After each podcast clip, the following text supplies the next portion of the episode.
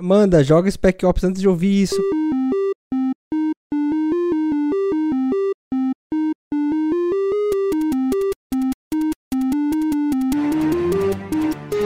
Saudações a todos e todos, sejam muito bem-vindos e bem-vindas a mais um podcast do Indivisível. Meu nome é Bruno Moscone e eu serei seu mestre de cerimônias mais uma vez. E como de costume, eu estou na companhia dos meus fiéis companheiros de podcast, hoje sem a Amanda Santana, então vamos começar as apresentações por Rafinha Martinelli. Rafinha, como vai você? Cara, eu estou tudo bem, como sempre, tô com meu microfone funcionando, tá só alegria. E eu tava aqui pensando como é que o Bruno faz para assoprar no microfone sempre quando ele fala saudações. Não, não, nem vem. A impressão que dá é que ele coloca o microfone dentro da cara Sério? fala, e aí depois ele vai pro outro lado da sala, assim, continua normal. Não, cara, eu tô tão longe. Eu- hoje eu propositalmente deixei tão longe o meu microfone aqui pra não, pra não ter esse problema e deu, deu show ainda assim? Opa! Cícero Liberato, há quantos anos, Cícero Liberato? Vou muito bem, o único que não, se- não se atrasou hoje, então, milagre. Pessoas, antes de nós abrirmos o nosso podcast, eu gostaria de fazer aquelas recomendações que eu costumo fazer aos nossos ouvintes, que vocês ouçam os nossos podcasts anteriores, visitem a nossa página no Facebook, curtam, compartilhem, Isso mesmo. Entrem em contato conosco depois que vocês ouvirem os podcasts, participem no debate com a gente, deem sua opinião, é, digam pra gente onde nós podemos melhorar, o que é que nós estamos fazendo bem, o que é que nós estamos fazendo mal, para que nós possamos fazer podcasts cada vez melhores. Beleza, beleza, belezinha? Então, beleza. Vamos lá. Nosso tema hoje, na verdade, é um tema que nós estamos adiando para falar já há meses, talvez até anos. É, nós sempre falamos desse jogo e esse jogo já meio que norteou algum dos papos que nós tive- nós tivemos em alguns podcasts que nós já gravamos. É, então nós estamos cumprindo aqui, na verdade, uma, uma antiga promessa e nós faremos uma pequena gravação, um pequeno papo a respeito de Spec Ops The Line. Colonel John Conrad, United States Army. Evacuation failure. Death toll. Spec Ops The Line é um joguinho que é, nós já mencionamos aqui várias vezes, inclusive nós já demos os dados desse jogo várias vezes, mas não custa repetir. Spec Ops The Line é um jogo da série Spec Ops. O The Line em especial, em específico, foi lançado no ano de 2012, lá em junho de 2012, desenvolvido pela Jaeger Development, que na verdade era uma, na época era uma subsidiária da 2K. É, ela ainda publica, acho que jogos com a 2K, mas é, jogos completamente diferentes de Spec Ops. Nós iremos falar a respeito disso ao longo do podcast. Então, antes de nós começarmos a falar sobre o que o jogo representa, sobre a nossa experiência com o jogo, quem gostaria de falar um pouquinho a respeito do que o jogo é no geralzão, sem entrar em muitos detalhes a respeito do plot? É, eu lembro que eu, eu dei uma pesquisada, assim, sobre, sobre como foi o jogo, de onde ele veio e tal, e é uma história muito confusa, cara. É uma história cheia de, de coisinhas, é, de, de boatos e rumores e tal, mas ele tem uma história meio complexa que vem de, de, de, tipo, anos, assim, da, da franquia inicial de Spec Ops, que era bem porcaria e genérico, né? Daí os caras decidiram refazer, jogaram pra uma empresa, essa empresa não deu, não quis, tipo, não deu conta, acabou passando pro próximo. Uhum. O que eu sei basicamente, assim, resumindo pra não, não, não enrolar muito, é que o jogo foi passado pra uma empresa e não deu certo. Sim. Aí eles cancelaram fazer esse jogo e eles abriram pra que outras empresas fizessem um pitch Sim. pra jogo de tiro, não pra Spec Ops especificamente. Certo. Uhum. Aí quando, quando os caras fizeram, eles gostaram, mas eles pensaram, eles tinham é, mais ou menos a ideia de fazer caber no Spec Ops, entendeu? Aí eles chegaram pros caras e falaram, ó, vamos dar uma segunda chance, você manipula o pitch aí pra caber dentro dessa ideia do Spec Ops de militar, de, de ser uma continuação do Spec Ops. Só para dar um contexto, o último Spec Ops antes do The Line, ele é de 2002. Então, na verdade, a série vinha num ritmo, um ritmo interessante, assim, uma média de, de lançamento de jogo anual, é, de entre 97 e 98 até 2002, tinha um, um ritmo de lançamento a lá os Call of Duty é, modernos. A franquia entrou num hiato de 10 anos, e aí surgiu esse pitch que o Rafa mencionou, e eles enquadraram o Spec Ops The Line dentro da franquia Spec Ops. O que é interessante dizer, né, que é, Spec Ops entrou para preencher esse buraco de lançamentos na franquia Spec Ops, é, o The Line, né, entrou para preencher a lacuna nesse na série e por consequência também criou uma nova lacuna, porque nós não temos um novo jogo de Spec Ops desde, desde o lançamento de, do The Line em 2012. Mas e sobre a história do jogo mesmo?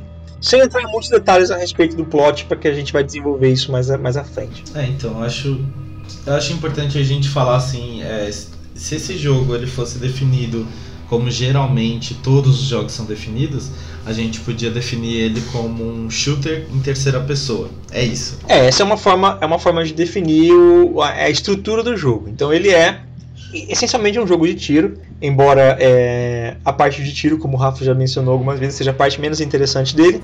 É, ele é um jogo de tiro em terceira pessoa, baseado numa guerra. E sobre o que é essa guerra? Essa guerra é uma guerra futurística, não muito futurística, é uma guerra num futuro, no futuro próximo.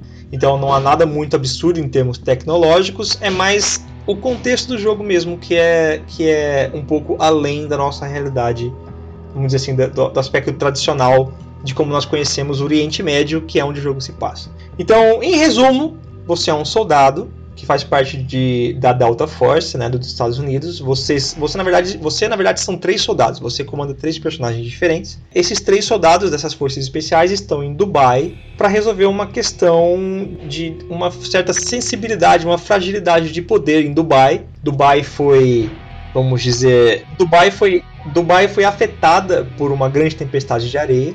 E aí os habitantes de Dubai ficaram ilhados, não conseguiam entrar nem sair de Dubai. Inicialmente os Estados Unidos enviou uma força especial para livrar Dubai e, e dessa, organizar uma missão de resgate em Dubai. Essa missão falhou.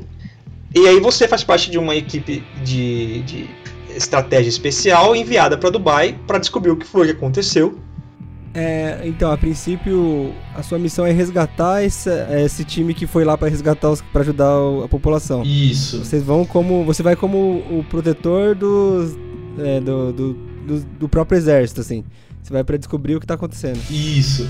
A abertura do jogo, assim, é o seguinte: você recebe uma missão, porque ti, é, tinha um time de, de operações especiais em Dubai, e eles mandaram uma mensagem. é, foi recebida uma mensagem de um pedido de socorro do capitão desse time.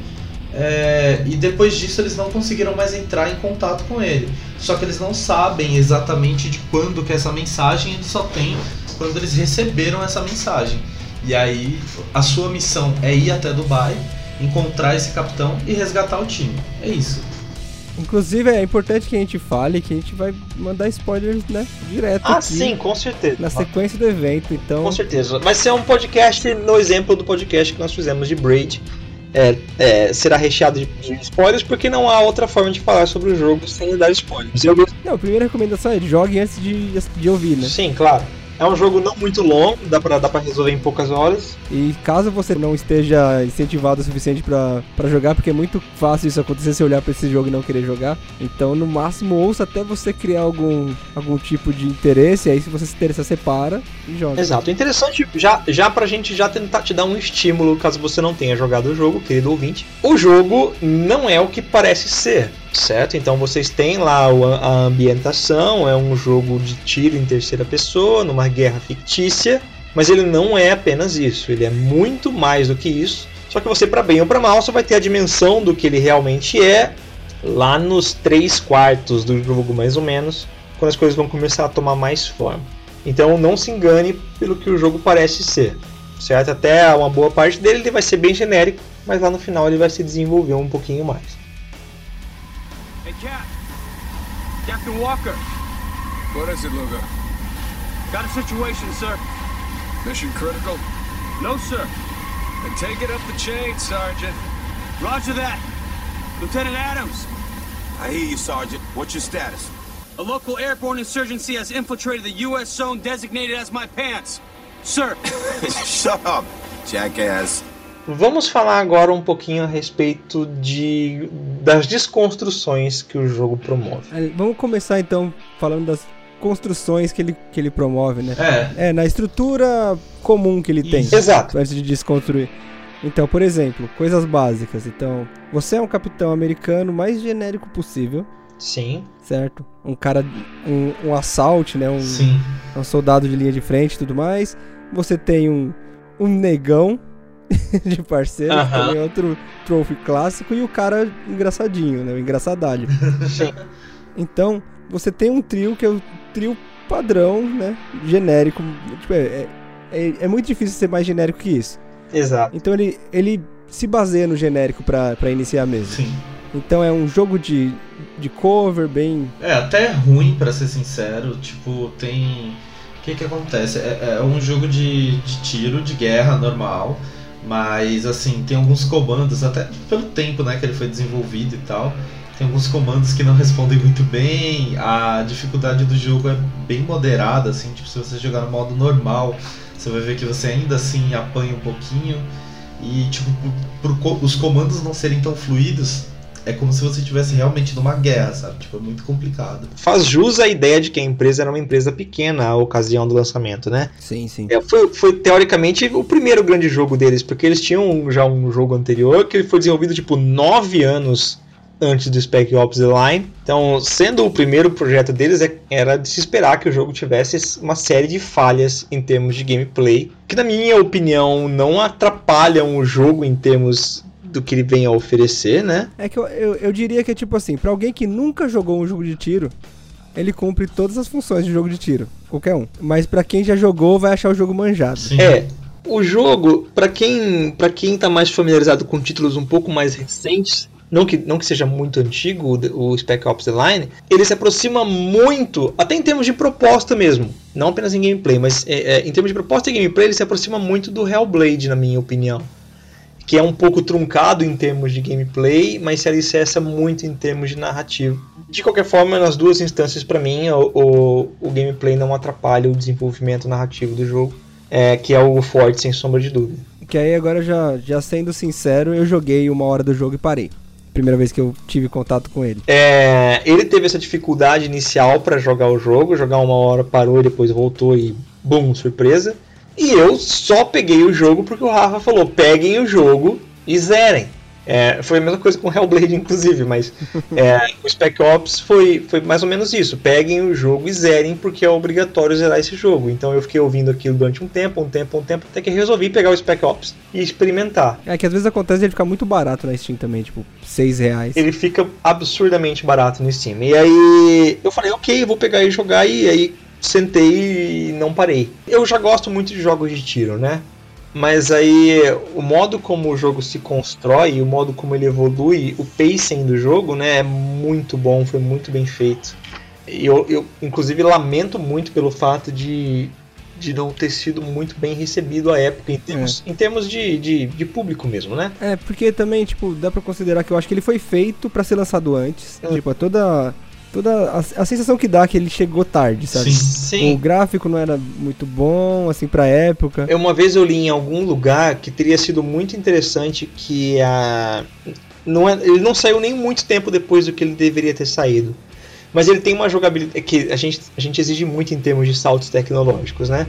Porque o jogo é de 2012 e ele tem uma jogabilidade um pouco aquém do Dead Space de 2008, que eu acho que é a, é a, é a, a comparação que nós, mais próxima que nós temos que fazer, porque é um shooter em terceira pessoa. O Dead Space de 2008 tem uma jogabilidade bem- melhor e é mais ou menos no mesmo Eu acho bem melhor mesmo, cara. E é truncadaço e é bem melhor. E é, e é mais ou menos nos mesmos moldes. Então o Spec Ops deixa muito a desejar nesse sentido. E isso tirou um pouco o tesão do povo na época. E o povo, imagina só, majoritariamente como o Rafa. Você vê uma hora do jogo e para de jogar. Né? Você vê uma hora de gameplay do jogo no YouTube. E aí, o que, que você vai ter de uma hora de gameplay no YouTube num jogo de 10, 12 horas? Você não vai ver nada. Né? Você não vai ter outro motivo para jogar aquilo lá, sendo que Dead Space 4 anos antes eu tava, tinha muito mais a oferecer. Sim, muito mais. É uma pena, realmente. É, inclusive, que esse podcast sirva para incentivar o pessoal que ainda não jogou a jogar, se é que isso serve de alguma coisa para Jäger ainda hoje em dia. Difícil. Vamos falar então. O Rafa deu a estrutura do jogo, que ele é bem, bem genérico. Ah, inclusive de genérico, né? Que é importante considerar que é você chega num lugar pra procurar os seus amigos soldados americanos e toda a população é hostil e todo mundo que tá lá é inimigo seu. Toda a população local já odeia a sua existência. Você chega e as pessoas te atacam e você precisa se- defender porque você tá indo lá pra fazer o bem. É, exato. Pensem em vocês. Vamos, fa- vamos ficar num filme oscarizável para deixar resumido aqui.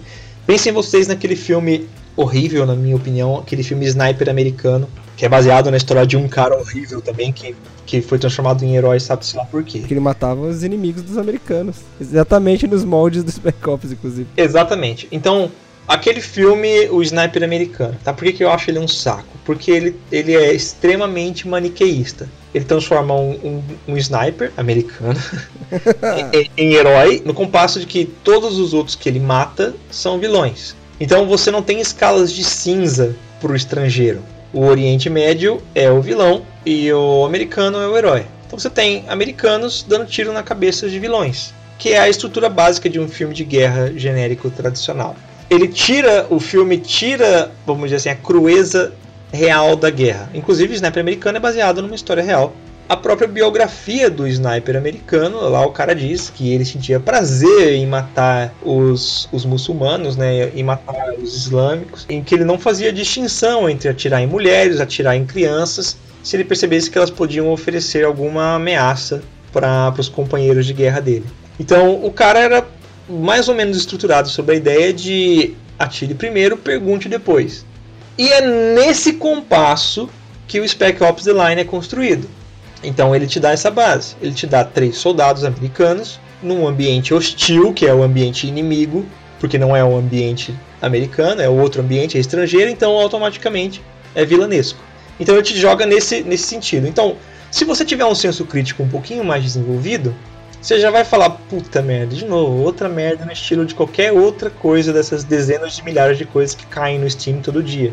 Então você precisa ficar até o fim da jornada para entender o que é que o jogo está querendo te dizer. E como é que ele está pretendendo desconstruir tudo aquilo que o Rafa acabou de dizer que ele constrói. Mas vamos falar um pouquinho mais sobre Eu isso. só joguei o Spec Ops The Line porque o Rafa me deu de presente. o, ele me presenteou com o jogo e falou assim, tipo, você precisa jogar isso. Eu acho que tem dois jogos assim na minha vida que quando eu joguei a minha primeira hora de gameplay foi muito tediosa, que foi o Spec Ops e o The Witcher. E os dois pela mesma razão. Quando você começa a jogar, né, que nem a gente tá falando até agora, assim, tipo, o jogo é ele tem todas as estruturas padrões de narrativa, de jogabilidade, transição do jogo, enfim, você vai avançando e você vai percebendo que aquilo vai se afundando cada vez mais nos mesmos plots de sempre. Logo no começo do jogo, você encontra um soldado que ele tá quase morrendo, né? E ele fala pra você que que eles foram atacados e tal, e pra você tentar salvar o, o time dele, né? Se eu não me engano, é algo assim. Daí vira aquele filme de a- aquele filme de ação de eu preciso descobrir o que, que tá acontecendo. Enfim, é, o desenvolvimento todo do jogo, é, isso é muito legal assim, porque o jogo ele reforça todos os estereótipos possíveis que você imaginar. Todos, todos, todos, absolutamente todos. Nós estamos falando que ele reforça estereótipos, né? E mas ao mesmo tempo que nós dizemos agora há pouco que ele faz algumas desconstruções. Inclusive até certo ponto, o jogo é um jogo de propaganda. Sim, Você poderia usar, você poderia usar três quartos do jogo como uma propaganda imperialista norte-americana. Total, 100%. Acho que por isso que ele engana bem e por isso que ele passa a impressão errada, assim. Aham. Porque ele faz isso muito bem. É, então, isso é uma coisa assim muito incrível, porque a ideia do jogo é justamente fazer você passar por tudo aquilo que você já viu e você abraçar aquilo como, como normal e até que uma hora você vira mesmo aquele soldado do jogo, entendeu? Tipo, é, é muito brilhante a maneira como eles fazem isso. E eles se aproveitam absurdamente sobre a mídia videogame, né? Eles te colocam Sim. é, bem. Então, isso é muito incrível. Eles colocam é, algumas situações no jogo em que, cara, você é, você agindo mecanicamente, né, que é o que a gente sempre faz. Tipo, eu vi uma pessoa vestida com uma roupa X, que eu considero tipo como uniforme dentro daquele jogo, eu vou atirar e acabou, sabe? Se a pessoa atirou em mim, eu vou devolver o tiro e já era assim. E ele brinca com tudo isso, porque são coisas que a gente normaliza nos jogos, né? Se alguém te atacou, você vai atacar ela. Se todas as pessoas usam roupa preta e você matou uma pessoa com uma roupa preta um pouco antes, você vai matar todas as pessoas que estão vestidas de roupa preta no jogo. E, e assim o jogo vai te envolvendo na, na ideia dele, de que você é um soldado e a única coisa que importa pra você é os- a sua missão, que é encontrar o time que pediu o resgate. É só isso. E tanto em questão de plot quanto em questão de jogabilidade, ele usa muito bem esses elementos para te, te afundar nisso. Aí é que as coisas começam a acontecer. Então o jogo é totalmente comum, você se esconde, atira em todo mundo que aparece, sem exceção. Você atira em todo mundo que aparece, que são os os soldados que estão lá sequestrando o seu time, sabe? Você tá lá protegendo sua pátria e tudo mais, certo? Essa é a sua visão o tempo todo. E, e, você é um soldado profissional, inclusive. Você atira e você trata eles como, como números mesmo, você chama eles de inimigos, você usa termos militares para lidar com eles e tudo mais, tipo Tangle Down, essas coisas assim, sabe? Ele é bem cadenciado no, no militar. Qualquer jogo militar você, você se sentiria em casa nesse mesmo, nesses mesmos termos. E aí você começa a lidar com algumas coisas estranhas. Primeiro você vê soldados mortos, né? Sim. E você entende que realmente as, as pessoas de lá matam soldados. Passa um tempo, e nem é tanto tempo pra frente não. É, um- é um tempo razoável, assim, até pouco. Você começa a, a perceber que tem soldados envolvidos ali. E você percebe que soldados sequestraram outro soldado. E aí a coisa começa a ficar meio estranha. Uhum. Porque de uma hora pra outra, assim, meio que. Você tá lá atirando em um monte de, de inimigo padrão da, da, daquele lugar, né? O- os cidadãos do lugar que estão atacando o seu, seu exército. Você encontra com um soldado. com um par de soldados atacando um outro soldado. E quando você vai atrás dele, você vira alvo e soldados começam a atirar em você. Uhum. E aí, como tem tiro vindo em cima de você, você não tem como conversar e, e sua única solução pra sair vivo é atirar de volta. E aparentemente, você tá atirando por engano, sabe? Putz, eu preciso atirar de volta pra me proteger. Você não consegue impedir eles de atirar em você e você atira de volta pra se proteger. E aos poucos você percebe que você tá matando soldados americanos assim como você é. Então é, é bem estranho, sabe? Exato. E a- na verdade, o Cícero mencionou uma coisa interessante, eu acho que é o que Spec Ops The Line faz, faz muito bem. Eu gosto muito de jogos, jogos de tiro, em terceira e em primeira pessoa principalmente, mas é, é, sobre, é sobre isso que eu quero falar. Quando nós jogamos um jogo desse, esses jogos que são tidos é, são, são os principais alvos, na verdade, dessas campanhas que são é, é, de violência nos jogos, etc. Na verdade, eles são assim taxados porque você está nas costas ou às vezes, no caso de primeira pessoa, nos olhos do matador. Uhum. Né, Você está no comando direto daquele que está executando a, violência. O Spec Ops The Line ele faz duas coisas. Primeiro, ele, ele, ele, ele faz duas coisas, mas na verdade é uma só. Ele faz você questionar a violência no. A gente está falando do- de, em termos de jogo Certo. ele faz questionar, ele faz você questionar a violência nos jogos, à medida que vocês mencionaram aí agora há pouco. É, você questionar quem é que você está matando. E em segundo lugar, mesmo que você tenha que matar e que você não tenha controle sobre quem você está matando, porque é assim que o jogo progride, é, Spec Ops ele coloca o sangue na tua mão. Uhum. Ele diz: Você está fazendo isso, você está sendo responsável por isso. Se você quiser, você, como jogador, pode parar. É, mas isso vai acontecendo mais pra frente, muito aos poucos, né? Sim, ele, sim, ele sim. não chega e joga na sua mão de uma Não, vez. não, de forma alguma. Mas essa é a graça. Porque primeiro, você tá lá, como vocês mencionaram, você tá instintivamente matando tudo aquilo que passa na sua frente. Sim, bizarro, né? É, você tá instintivamente, inclusive você você mata é, em alguns momentos civis estão passando e você mata os civis por acidente ou em alguns casos, dependendo do seu sadismo, de propósito mesmo. mas mas é, você tá matando, vamos dizer assim, sem nenhuma você não tem regras pré-estabelecidas. Você está matando, como eu mencionei, tudo que se move na sua frente. Então você já como é, como é o grande apelo desse estilo de jogo, você está compenetrado, você está viciado na ideia de ficar eliminando aqueles inimigos na sua frente. Aí, em um dado momento do jogo, lá mais lá pra frente, conforme o jogo vai se desenvolvendo, o jogo começa a te dizer: Olha, você já percebeu que você está matando todas essas pessoas? Você percebeu que é, se você fosse um drone, você já teria matado um monte de pessoas que você não precisaria ter matado? Por que, que você matou essas pessoas? Uhum. O que, que elas fizeram pra você? E aí você começa a se questionar a respeito das suas próprias ações. E é engraçado porque em alguns momentos o jogo primeiro te força a fazer a tomar essas decisões sem que você perceba que está sendo forçado. É meio a trope do BioShock. O BioShock a, a, a narrativa não se desenvolve se você permanecer parado, mas ao mesmo tempo lá no final diz você só se movimentou porque a gente pediu para você se movimentar. Sim, sim. Foi uma ordem nossa. E é a mesma coisa do Spec Ops. você mata, mata, mata, e lá na frente o jogo subverte a trope, o clichê dos jogos, e diz: Você percebeu que você está é, seguindo ordens à risca, sem se preocupar com o, o desenvolver, o, a, a, o que vai sair disso, né, os desdobramentos dessa, dessas suas escolhas? É, é que eu Então, acho que isso é, tipo, muito lá na frente. É, então, eu lembrei agora de uma coisa que eu tava falando do, do lance dos, dos soldados lá, que você começa a tirar solda- em soldado americano. Quando você entra num, num certo lugar, os soldados começam a atirar em vocês, e, e entre vocês, entre o seu pelotão, vocês, vocês debatem um pouco sobre isso, sabe? Tipo, um, um dos caras fala, não é melhor conversar, tentar né, chegar em algum lugar? Uma outra aproximação, aham. É, eles não estão aqui pra conversar, eles estão querendo sangue. Aí um cara, daí outro fala aquela frase clássica que é atira primeiro, pergunta depois, sabe? Sim. Então chega um momento que ele decide que foda-se, tem que atirar mesmo e não tem conversa. Okay, shoot first, questions later. Got it. É, então, era isso que eu ia falar. Uma, uma das coisas, assim, muito incríveis do jogo é porque a comunicação dele é em absolutamente todos os pontos.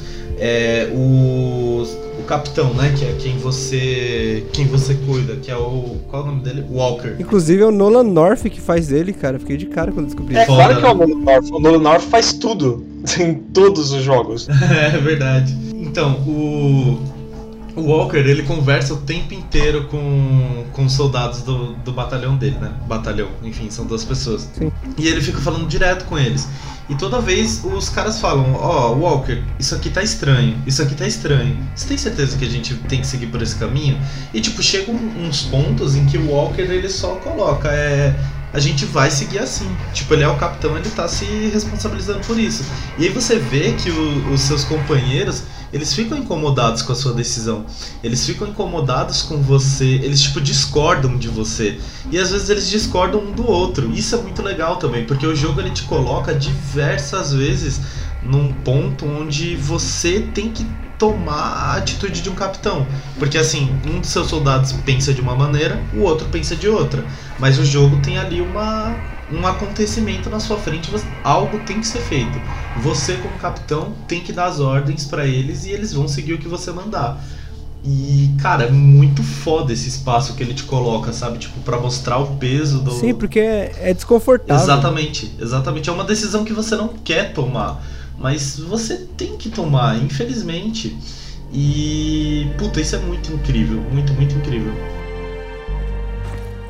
This is just fucked. What are you talking about? People died back there. Calm down, Lugo. There's nothing we could have done. Don't tell me to calm down. We got no idea what the fuck we're doing here. Yeah, you're right. You are fucking clueless. Man, I'm through with this shit. Fuck you! At least I'm doing my job! You're the one who's fine, just sitting back, waiting for things to unfuck themselves! You think I like watching these people die, huh?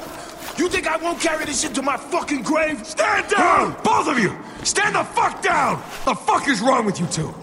We're in the middle of a fucking war zone, and you're fighting in the dirt like a couple of goddamn kids! You are Delta operators. Fucking act like it! Nesse intervalo eu fiquei pensando, eu consegui lembrar das coisas. Eu, eu fiquei pensando, por que ele começou a atirar nos americanos mesmo? O que acontece é que logo depois que ele tem essa conversa e troca um pouco de tiro, eles entram numa área que, que os americanos estão simplesmente sentando bala em todo mundo que passa. Que ele tá tipo num shopping, assim, uma área meio aberta. Isso. Aí, mano, eles sentam bala nas pessoas, então você vai meio protegendo as pessoas, né? Então você se sente motivado a atirar contra os próprios americanos, porque eles estão atirando em todo mundo que é inocente e civil lá. Isso. 33rd's chasing down civilians. Shit! Return fire! But they're soldiers! They will kill us if we don't! Now open fire! Então não foi, não foi do nada, tava meio nessa dúvida, mas é isso mesmo. Então o jogo sempre te dá uma motivação pra você ir um passo além.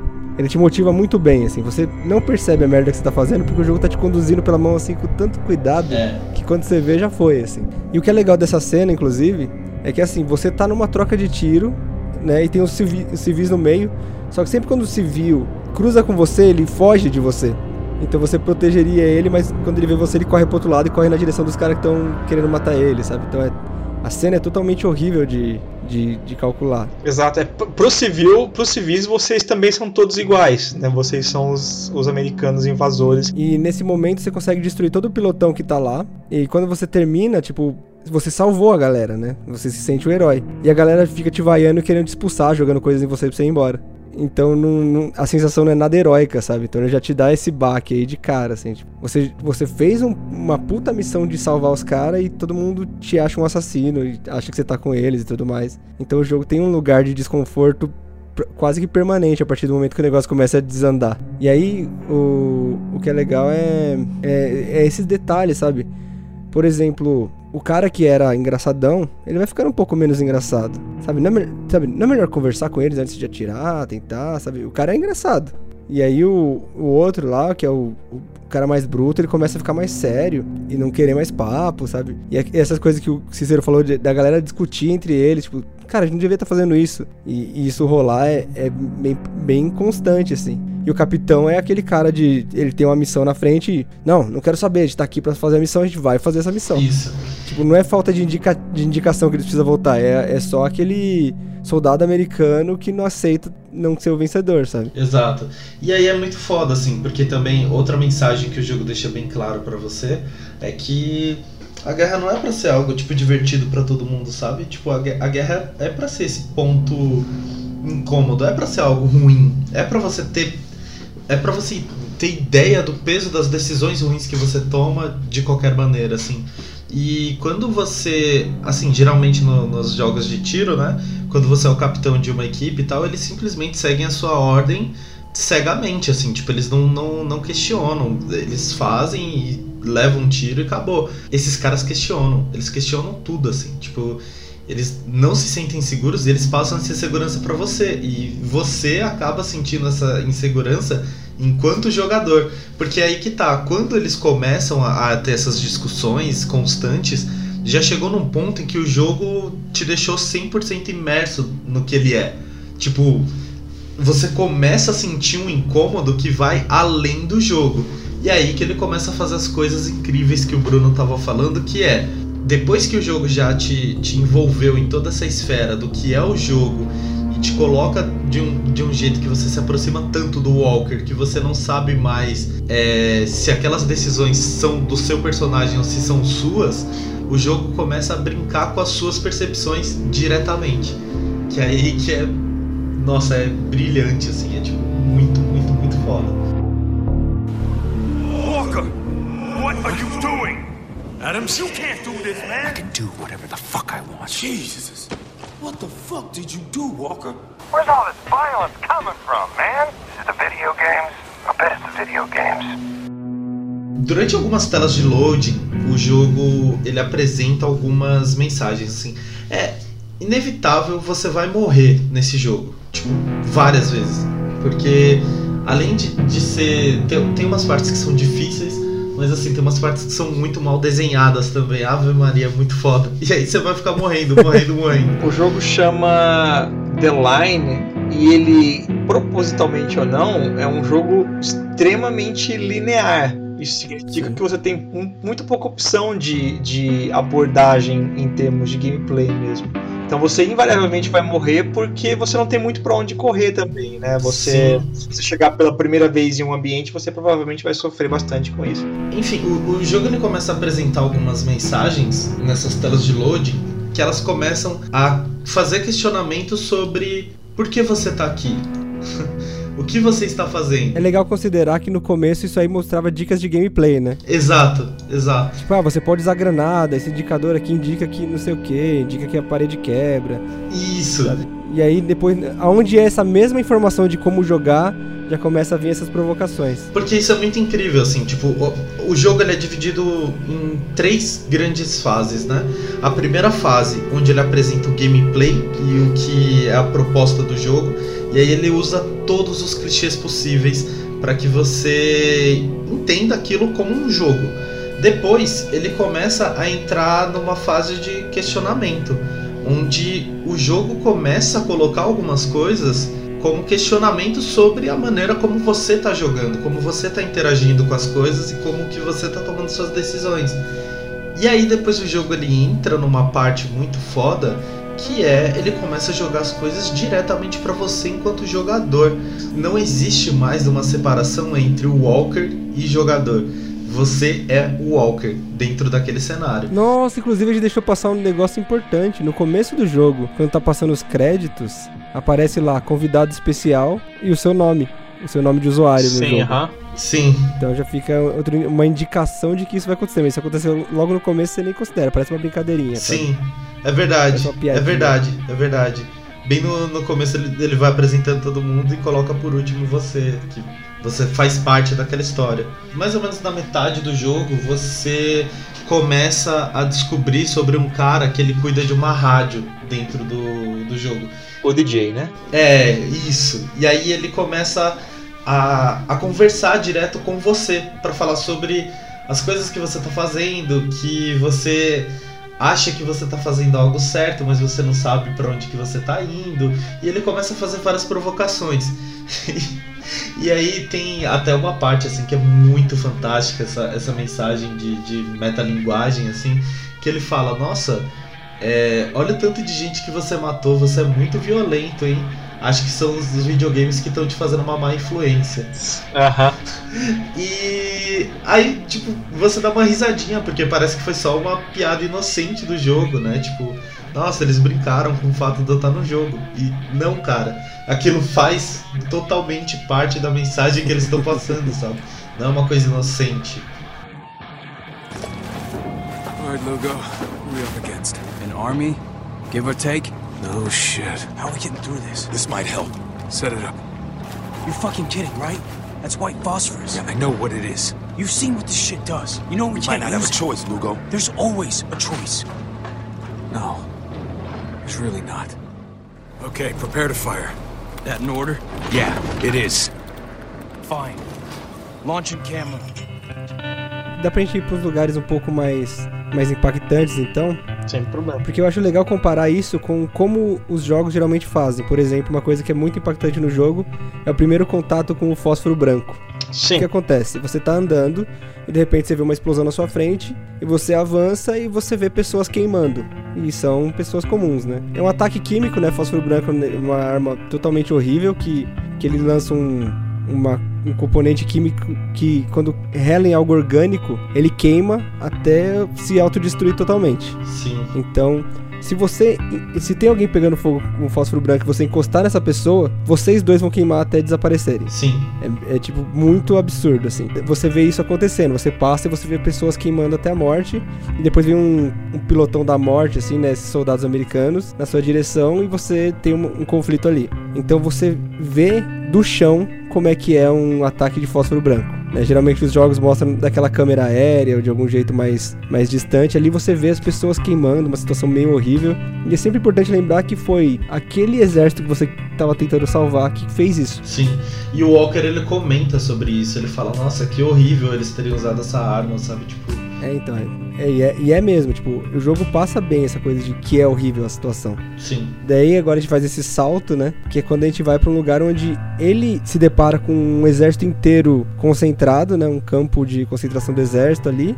O exército inimigo, né? Aham. na verdade é quem ele tá- estaria salvando, né? É, na verdade já foi subvertido desde aquela hora que você falou, né? Então ele, agora ele não tá lá mais pra, pra salvar o exército, ele tá lá pra destronar o líder que tá lá causando, entendeu? Isso. É, Exato. mudou a visão dele. Acabar com a guerra. Então agora os soldados americanos são inimigos e ponto. Não tem mais essa divisão, assim. Eles são inimigos e acabou. E aí nesse momento que ele já viu os soldados tacando o fósforo branco em civis, ele conseguiu uma oportunidade de usar essa arma contra os inimigos. E esse é o momento onde o, o Lugo, que é o cara engraçadalho, ficou mais sério falando, você já viu o que isso faz, você não vai querer usar isso, né? E ele e o Walker diz, não tem alternativa, preciso fazer isso.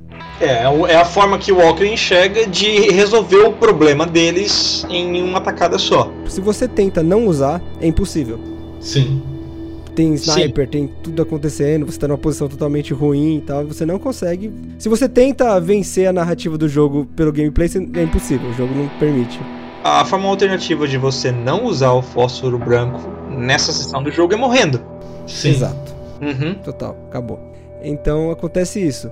E aí é legal porque você entra, você pega aquele computadorzinho e você vai pra aquela visão de cima, aquela visão que você vê as pessoas brancas, visão térmica, né? É, é, visão, é uma visão de drone e ao mesmo tempo termal, né? Ter- É, então. E você tá lá no alto e você tá lançando as coisas lá de cima. E aí é legal que assim, você já viu essa cena mu- muitas vezes em muitos jogos. Eu já joguei Call of Duty pra caramba e tem- sempre tem essa cena.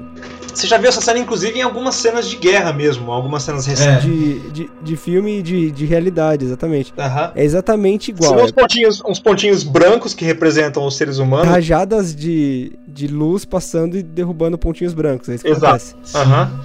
Só que aí a diferença é que quando, quando cai, explode, né? Uma são explosões, não são, não são rajadas de tiro. É, um outro ponto também é que cada vez que você precisa, é, que você dá a ordem, alguém tem que atirar isso aonde você pontuou. É um dos seus soldados.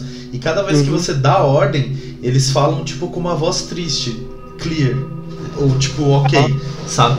Eles, eles acatam a sua ordem, mas eles acatam a sua ordem tipo com peso na, na voz. E tem outro detalhe que é importantíssimo, que é, às vezes quando você tá mexendo a câmera, assim, procurando, o reflexo do Walker aparece na tela do computador que você tá controlando. Uhum. Então ele personaliza um pouco, ele humaniza, né? Exato. A, a pessoa que está controlando a máquina, Exato. certo? É, ele não consegue colocar o seu reflexo, ele coloca É, o então, Walker. exatamente. Se ele pudesse, ele colocaria o seu. Aham. né? Mas não, não dava. E beleza, aí acontece isso e você destrói tudo e acabou. Sabe? Você acaba com todos os pontinhos que estão lá brilhando branco. E é super fácil, sabe? Você não corre nem risco de perder praticamente. Não. É, Na verdade, você fica tomando os tiros, mas a chance de perder é ridícula. É, é tipo assim, quando você entra nessa parte do jogo, tá um sol, sabe? Tá tudo iluminado, tudo claro. E quando você sai, tá uma neblina, assim, a, a tela tá. Tipo, eles, eles mudam até a, a noção de cor, os contrastes, contrastes e tudo mais, porque depois disso você desce exatamente onde as pessoas estão sendo afetadas pelo que você fez. O que diferencia muito também de qualquer outro jogo que usa esse tipo de, de mecânica. Você não volta lá pra saber o que aconteceu, né? Não, nossa, você sai. Você tem a certeza de que você que você matou o E inimigo. você ganhou sua medalha e vai embora. Exato, seus três medalhas por excelência na fase e segue adiante. Aham. Certo. Então, e aí não, você sai, você desce E você vai ver o que você fez.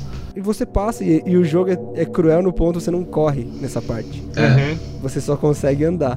Aí fica você e seus soldados passando entre os soldados mortos. Você- o melhor que você pode fazer, a coisa mais, Humana. mais humana que você faz ali é dar uns tiros de misericórdia. Porque tem pessoas se arrastando no chão, implorando pra morrer, e você tem essa chance. Esse é o melhor que você pode fazer. É. Então já parece que tá totalmente horrível aí. Até que você chega no final desse dessa linha, dessa trilha de mortos, e lá você se depara com um campo de concentração de refugiados. E aí você descobre que aquele grupo de soldados específicos estavam defendendo aquele grupo de pessoas. Exato. E você acertou essas pessoas com fósforo branco. Os inocentes. São quase 50 inocentes que estavam lá refugiados. E aí tem uma das cenas mais pesadas do jogo, que é uma mãe segurando a criança do lado delas, tipo, abraçando, tentando proteger ela, e tipo, ela tá com uma. o que sobrou, né, da, da expressão do rosto dela, assim, horrorizada com o que ela tá vendo. Nossa, essa cena é ridícula de forte, velho. Essa cena é muito, muito forte, assim, e tipo, mostra o Walker vendo isso, e tipo, é quando ele se liga do que ele fez, sabe? Do, do, do ponto da decisão que ele tomou. Are those civilians? Where'd they come from? There's no camp here. No, no, no, no. Those can't be the civvies that got kidnapped. It's not possible.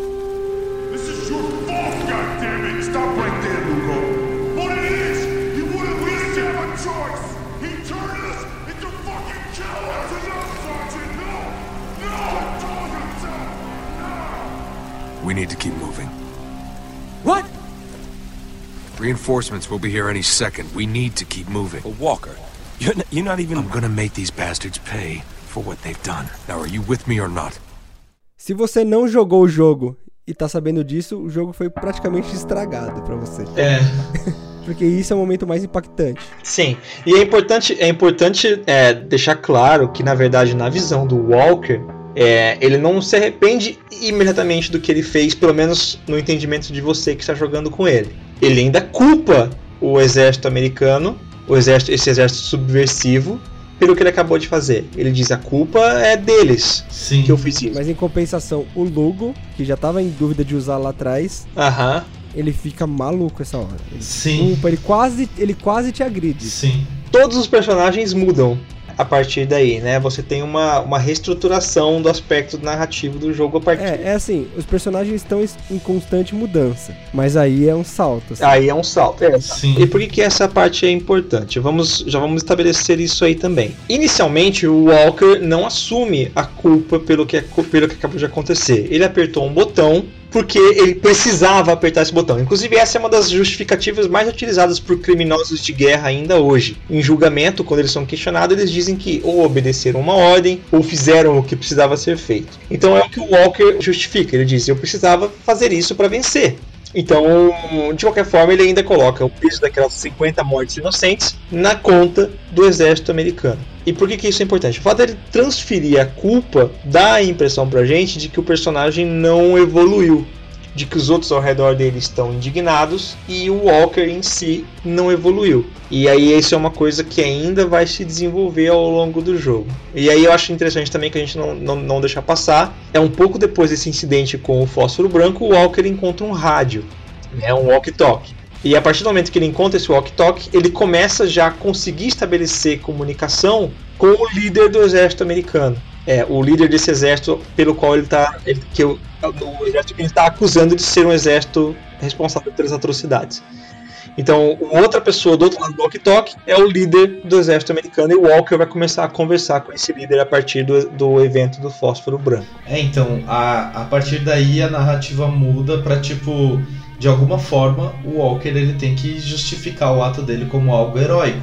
Todas as coisas que ele fez foram ficando cada vez mais claras, assim, de que ele estava fazendo elas sem pensar, até que chegou nesse ponto onde ele teve que tomar uma decisão que ele não queria tomar.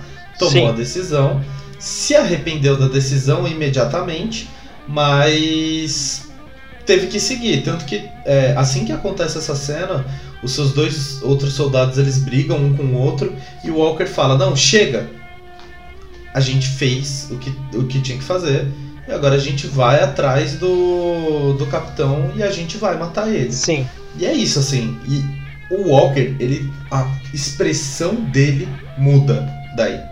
Tipo, ele vira uma, uma outra pessoa, assim. Ele fica muito mais.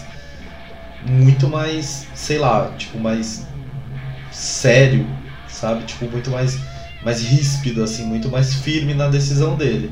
Total. E. É. E aí. E ele começa também a ficar com muito mais ódio.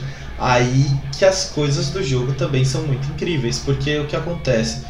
O, nesse jogo você tem um comando de finalização em alguns casos, quando você quando você deixa alguém em uma posição frágil ou algo do tipo, tem um comando do jogo que você pode finalizar a pessoa.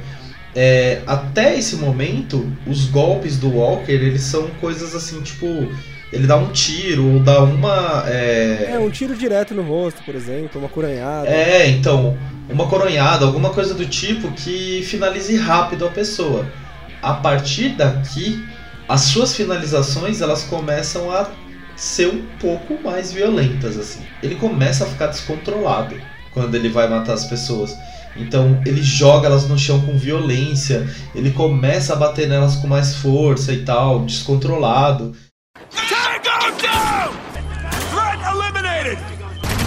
Got the son of a bitch! Kill is fucking confirmed! Tem até uma hora que um dos seus um dos seus companheiros pergunta pra você assim: "O que que tá acontecendo, Walker? Calma, ele já tá morto". E você tá loucão, cara. Tá loucão. É, então, e, é- ele, e ele xinga, e ele é violento, descontrolado, tipo, de bater na cara do cara até a cara dele explodir, sabe? Tipo, ele, ele perdeu toda, Sim. toda, todo o profissionalismo que ele tava tendo antes e ele virou uma máquina de guerra de raiva, assim. Até quando seus soldados te questionam, você começa a dar respostas muito mais diretas e agressivas. Antes, ainda o Lugo perguntava, é uma ordem? É, então vou fazer. Aí agora já virou um, faz, sabe? Tipo, cala a boca e faz. Tal. Exato.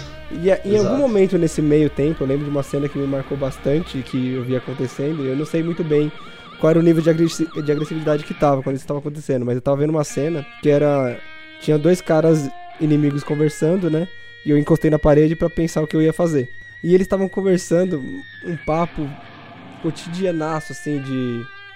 De tipo, sabe, "Ô, a noite tá bonita hoje, sabe? Coisas assim. Uhum. Aí os caras conversando, ah, você tem um chiclete? Tenho tal. É, a noite tá bonita, né? Tá, é. Sabe, uma coisa muito humana, sabe? Os caras não lembravam o quanto esse lugar podia ser bonito. E, e, e humaniza muito o cara. Hey, Bradley, you got any gum? Here you go. Last piece. I don't want to take your last piece, dude. Take it. Stole it off of Benson anyway. Ah, well, fuck that guy. No kid. You know, with all the shit going on, I forget how beautiful this place can be. I feel you. You know, sometimes at night I'll just come out here and sit. Just listen to the wind. Yeah. Reminds me of how the wind used to howl through the trees where I grew up. Kind of peaceful, actually. Hard to believe there's any peace in a place like this, huh? You gotta look for peace no matter where you are, man. Helps remind you what you're fighting for. Yeah, true that. Anyway, thanks for the gum. I'm gonna go check upstairs. Anytime. O, o par de amigos ali conversando, apesar de soldados e Sim. daquela situação, eles eles falam, não, aqui é, é calmo, né? Putz, num lugar desse, bonito, né? É bom pra lembrar porque a gente tá lutando, porque a gente tá querendo defender isso aqui. Aí passa dois segundos, ele sobe a escada exatamente onde você tá e você tem que matar eles. Então ele ele faz questão de humanizar o seu inimigo pra você sentir esse baque na sua cara de novo, sabe? Sim, totalmente. E aí essa coisa do, do personagem ir ficando mais desgastado e tudo mais, ele fica fisicamente desgastado também. Então ele fica, sabe, ele fica com a roupa rasgada, com a cara, A cara suja, isso. cheio de machucado e tal. Então o jogo ele, ele vai ficando caótico e sujo, sabe? Não é mais aquele jogo de guerra que tá todo mundo com o uniforme intacto do começo ao final. Isso. Já tá todo mundo cagado uma hora mais pra frente, assim. Guess you can't save everyone, huh? Typical company bullshit. You want to hear me out before shooting me down, son? You got a plan beyond killing everyone you see? Of course we got a plan. Go on, Agent. What's your up? About 400 yards from here is the city's main water facility. My op, Captain, is to get that damn water and cripple the whole damn 33rd. You really think water's the key? We're in the desert, kid. Water's the key to everything. Tem uma parte muito interessante é, lá no final, já mais pro finalzinho do jogo, quando você, quando o jogo sai dos trilhos dele, né, dessa questão de ser um jogo linear, e você assume o controle daquele helicóptero que tá rodeando o prédio.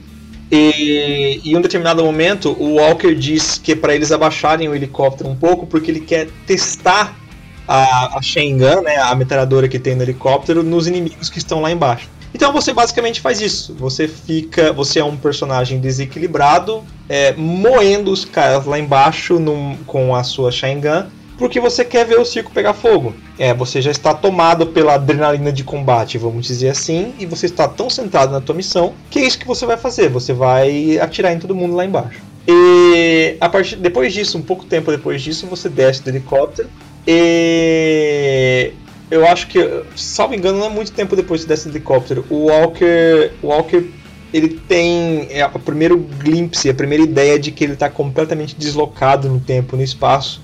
Ele vê toda aquela cena de destruição e aí ele pergunta para algum dos dois companheiros e fala: Peraí, eu já não tive aqui antes? Sim. Eu já não fiz isso aqui antes. E- O que está acontecendo? O que, que tá, onde eu estou, né? O que, onde, quando, quando eu estou? O que, que eu estou fazendo aqui? Eles- já faz parte do que vai se desenvolver um pouco mais à frente do jogo, né? Uma mensagem que daqui eu vou mencionar daqui a pouquinho. Nesse meio tempo ele começa a lidar com outra força de resistência, que é tipo um cara da CIA, alguma coisa assim, que tá tá tipo vasculhando os caras, né? Tipo tentando descobrir o que, é, que descobriu o que eles fazendo, então tentando fazer alguma coisa pra impedir também, igual vocês. No caso, igual você no jogo. Você participa de uma, de uma sequência de guerra, né? Coisas genéricas de tiro aí, que não precisa ser descritas, mas você chega num lugar que você encontra esse cara. E ele chega pra você e fala: o exército, pra ele ficar vivo, ele precisa de água, né? E aqui tá todo o suprimento de água deles. Tipo, e você tá num lugar que tem vários caminhões pipa, assim. Aí ele, ele sugere uma coisa genial, que é: vamos acabar com esses caminhões pipa. Vamos, vamos pegar eles, sequestrar eles e levar embora. Aí os caras ficam sem água. Sim. E o Walker acha uma ideia genial.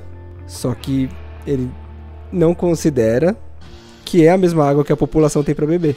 Exato. Então ele pega a água e foge, vai fazer uma missão de fuga pra escapar com a água. E todo mundo tenta impedir, tanto civis quanto o exército. Uhum. E no final disso você derruba, explode e acaba com toda a água. Exato. E aí, e aí, inclusive tem uma escolha meio meio tanto faz, mas é legal de deixar na sua mão que é o cara pedindo Esse cara que deu a ideia de, de destruir água, que agora mostra que você destruiu a água da população e mostra a população muito puta com você. Ele ficou incapacitado, né? E ele te implora pra você matar ele. Você tá com uma arma com uma única bala, né? E ele te implora, tipo, ou me mata que, que tem fogo vindo na minha direção. Aham. Então você pode escolher matar o cara ou deixar ele ser consumido pelo fogo de uma maneira mais horrível. Eu deixei ele morrer. Eu também. Eu também. É, então, mas esse é um ponto muito foda. O, o, o jogo ele. Ele começa a colocar várias coisas assim. Chega um ponto em que a única coisa que você quer fazer é.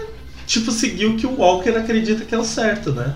Então, assim, o Walker ele determina que o culpado de tudo aquilo é o, o cara que, em tese, vocês foram salvar e que agora ele tá dominando a cidade Uhum.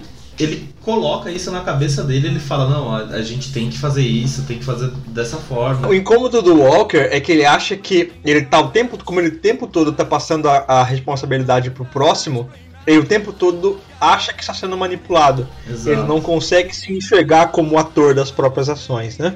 Exato, exato. Aí, beleza, você, você aceita essa motivação e você fala, é, é isso mesmo, vou, vou ir matar esse cara.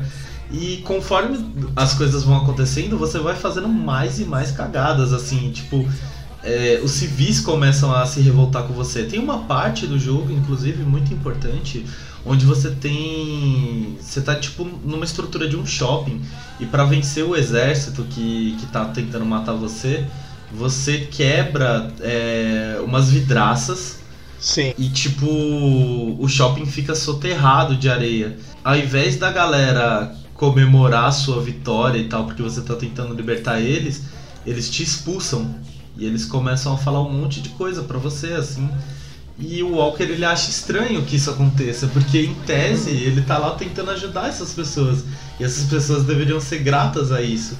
Só que não, elas estão. Elas estão putas com você, elas estão. tão é, nervosas de você ter feito o que você fez. E aí você nem cogita a possibilidade de talvez ter feito algo errado. Isso é muito foda. A gente mencionou agora há pouco a respeito da linearidade do jogo, que pode ter alguma coisa a ver com o título do jogo também, afinal. Esse The Line, a linha do jogo, ela, ela se refere a algumas outras coisas também. Né? Então, a linha, pela linearidade do jogo, ok. Linha, porque é uma linha de raciocínio ou ordem que você precisa seguir, ou a qual você vai seguir, independente do, do- de qual for o- os desdobramentos dela. Linha no sentido de que linha você pretende cruzar, né, linha, até onde vão, vão os seus limites, até onde, até onde vai a linha entre o que é certo é, e o que você precisa fazer, né? É, tem um monte de, de linhas, né, pra você considerar. muito em parte é, graças a essas interpretações aí. A, a, a linha ética do próprio Walker, né? The water's gone. That's all that matters. If people find out what he did, the whole region will declare war on us. And we'll lose. Now the world will never know. Just do me a favor, huh? Don't let me burn. For fuck's sake, Walker! Please! I'm begging you! Wait. Where the hell are you going? Walker! Walker! Walker! Ah! Bom, depois de um certo tempo de jogo, a- começam a acontecer algumas atrocidades contigo diretamente, né? Então, primeiro vocês perdem, né, um dos seus parceiros e aí depois ele aparece. Talvez seja depois da cena do helicóptero. Ah, é verdade. É verdade. É verdade. Vocês caem do helicóptero e aí os vocês os três amigos, é, os três soldados se separam, né? E aí ele encontra um dos soldados, o outro ele não encontra, mas vocês continuam procurando por ele. E aí ele faz um pedido de socorro e tal. Vocês rastreiam onde ele tá e vocês vão até ele. Sim. Quando vocês finalmente encontram ele, ele tá pendurado num- numa corda que a própria população colocou ele lá. Penduraram o cara no- pelo pescoço pra, pra finalizar ele. Estão executando o cara, é. Tem público pra ver a morte dele, assim. E aí você chega bem na hora que ele tá morrendo, e aí você fica puto e briga com a galera, e quando você finalmente pega ele, tipo, ele morreu. E aí vem um grande momento, hein? Aí vem um momento incrível. Shoot the roof! Everyone back now! Come on, Lugo. Get your ass up! You heard him. Back up right now. I said back the fuck up. Hurry up, Walker. Breathe, Lugo! They ain't taking the hit. God damn it, breathe! You better fucking pray he makes it. Então, o que acontece nesse momento? O seu amigo morreu, né? O, o Lugo, né? Você o- acabou de tirar ele da forca lá, mas ele morreu, ainda assim. Ele morre, você tenta fazer uma ressuscitação ele não consegue. E aí fica aquele climão assim, mas ainda vocês são os caras com as armas e o resto tá só tipo, com a mão e com as pedras, né? É, eles, a população ainda tá agressiva em relação a você. Eles começam a querer bater em você e eles ficam no meio do caminho. É, se você tentar andar, eles te empurram de volta. E se você ficar parado, eles tacam pedra em você. É. E aí, enquanto isso, do seu lado tá o outro cara falando, ah, falando assim: é só você falar que eu atiro, viu? Deixa eu atirar. Por favor, deixa. Tipo, o cara tá quase implorando pra você pra que você permita que ele atire em todo mundo que tá ali em volta. Porque Né? ele quer se vingar pela morte do, do amigo. Exatamente. Let me take him, Walker. Sir, permission to open fire. I need you to give the word. Give me the fucking word. Aparentemente, a única solução que você tem é atirar nessas pessoas pra eles abrirem caminho pra você. Inclusive, na hora que ele começa a falar isso, o Walker ele aponta a arma, tipo, o jogo ele coloca a, a- o Walker pra apontar a arma dele pro, pra galera. Uhum. E aí, pare... e, tipo, ele, ele. Tudo indica que é a sua única opção, mas quando eu joguei, eu tive a brilhante ideia de atirar pra cima e deu certo. Quando eu atirei pra cima, a galera dispersa total, assim, e fica, fica por isso. Mas aí eu, eu- depois eu, eu olhei gameplay, se você dá um tiro, mesmo que você queira dar só um tiro pra assustar a galera, atira em alguém, o seu amigo não para de atirar enquanto não, não tiver todo mundo desaparecido. Aham. Então, se, se você atira pra cima, você consegue encontrar uma, uma solução razoavelmente pacífica. Mas se você dá um tiro, o cara estraçalha todo mundo. É, então. Mas se você não queira se vingar, ele se vinga absurdo. É, eu. Quando eu joguei, tipo, pra mim a única opção era atirar. É, o jogo dá essa ideia. né? Porque. É, porque chega, quando chega nesse ponto assim, você fala, cara, eu já cheguei até aqui, tudo isso aconteceu e enfim, eu matei todas essas pessoas. É, assim, o jogo te consome num ponto de que a, a sua cabeça já não, não funciona mais. Você não consegue mais raciocinar pensando em outras. E que- não, quem morre, quem morre nessa parte? É o Lugo, né? É o Lugo, isso. o- Sem contar o aspecto psicológico de você como jogador também. Porque o jogo mata o personagem engraçadinho, o personagem mais camarada, o personagem espirituoso. E outro detalhe, ele era o cara que menos queria estar fazendo aquilo, ele é o cara que mais se contrapõe a você, o cara que mais fala, vamos deixar isso quieto e vamos embora. Aham, exatamente. O jogo de repente tira essa pessoa do seu alcance. Entra o aspecto da, da narrativa do jogo também, embora o jogo te ofereça duas opções, você, jogador, também está tomado de raiva pelo fato de estar sendo teoricamente manipulado e pelo fato de que o jogo tirou um amigo seu. Então, você, jogador, instintivamente pensa: eu tô na merda mesmo? Esse povo matou meu amigo? E aí você tem a opção, como Cícero, o Cícero pensou que era exclusiva, de matar esse povo. Você, próprio jogador, se priva da ideia de que há uma segunda opção. Você acha que não tem. Você acha que o jogo tá te oferecendo apenas a opção. Vingue-se, porque eles mataram o melhor personagem. Quando você descobre que tem uma segunda opção, eu acho que é brilhante, assim. É claro que você não vai descobrir que tem uma segunda opção depois de você fazer a cagada, né?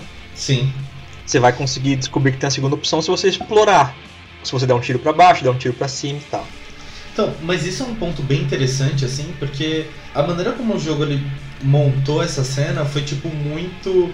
Essa cena não existiria se não existissem tantos outros jogos de, de tiro, sabe? Uhum. Porque esse tipo de ação é uma ação normalizada nos outros jogos. Exato. Então você acredita que tomar esse tipo de atitude nesse jogo vai ter exatamente a mesma consequência que nos outros, que é nenhuma.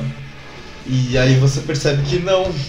Você pega um No Russian da vida de, de, de Modern Warfare Uhum. e contrasta com um negócio desse, assim. E aí, outra coisa ainda que nessa mesma cena que é interessante, que é depois disso, é, você precisa sair da vila, né? Daquele, desse lugar onde as pessoas. Onde aconteceu isso, ou que você tirou as pessoas, ou que a galera fugiu de você. E você fica passando por um lugar onde as pessoas estão te chamando de assassino e te xingando e saindo correndo, se escondendo. Então é pessoas com medo de você, fugindo de você ou te hostilizando. Você só tem opções ruins a partir disso, sabe? Sim. Uhum. E é, é muito ruim a sensação, sabe? Você tá lá, cheio das ideias de que você tá lá pra salvar os outros. Exato. E aí quando você vê quem você tá salvando te odeia, você tá matando os seus conterrâneos e tal, você já tá numa situação 100% absurda, assim. É, você se percebe. É, é, acho que esse é um dos maiores trunfos do jogo, o fato de você de- do jogo é, gradativamente te fazer se, se fazer perceber, né? Você você nota que você está na pele muito provavelmente do inimigo e não do herói, né? Você faz uma jornada, uma gradativa jornada. Nós já mencionamos isso também quando nós falamos a respeito da jornada do herói, que poucos jogos exploram a jornada do vilão e é, e é mais ou menos nesse sentido que você, Walker, se coloca. Você percebe que você começou com intenções muito boas, ao contrário da jornada do herói, que começa geralmente com um descaso, com algum certo desprezo pela própria jornada. Então, no caso do Spec Ops, inverte isso. Você começa imbuído da ideia de que você é o salvador do mundo, salvador da pátria. E aí, através da desconstrução, o jogo começa a fazer você perceber que, como é um mundo passível de interpretação, é muito tranquilo que outras pessoas te enxerguem como inimigo da própria história. Sim.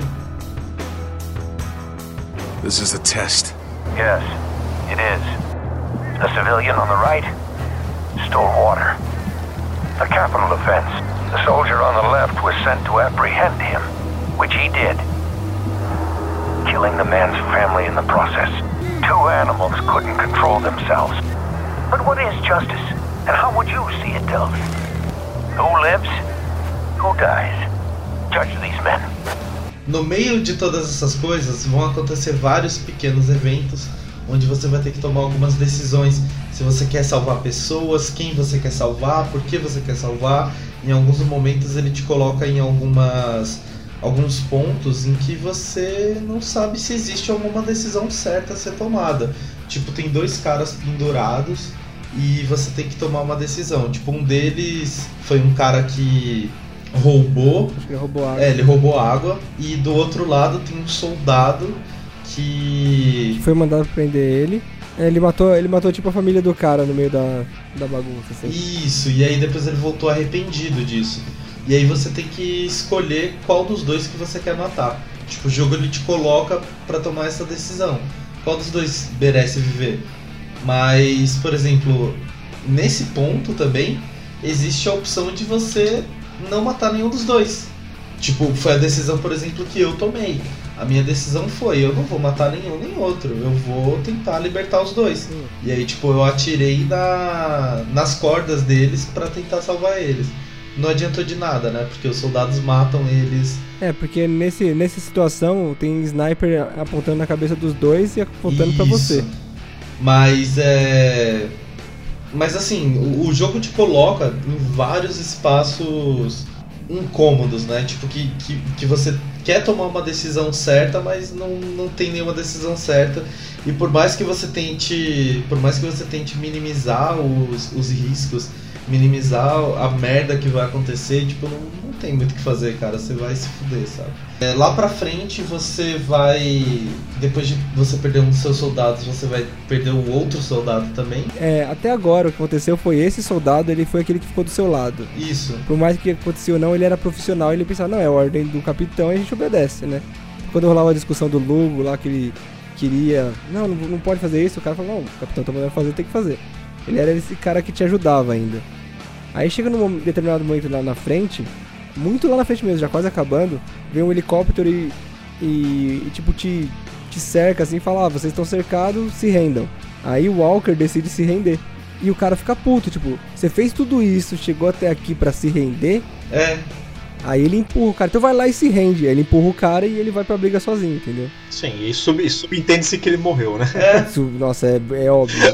é, então, mas esse é o ponto. Tipo, ele morre. Não, mas é que é, é legal a, a posição que ele morre, né? Ele, Sim. ele morre totalmente, tipo, te, te chamando de covarde. Tipo, você fez isso tudo pra nada, então. Exato. É, e ele já tá mais puto pelo fato do Lugo ter morrido também, né? E, e, e pelo É, fato ele já era de também. todas as cagadas que você já fez. E ele fala, não, eu não vim até aqui pra, pra desistir na reta final. Sim. E aí quando ele te empurra, você tem a chance de seguir com a jornada. E é isso que você faz.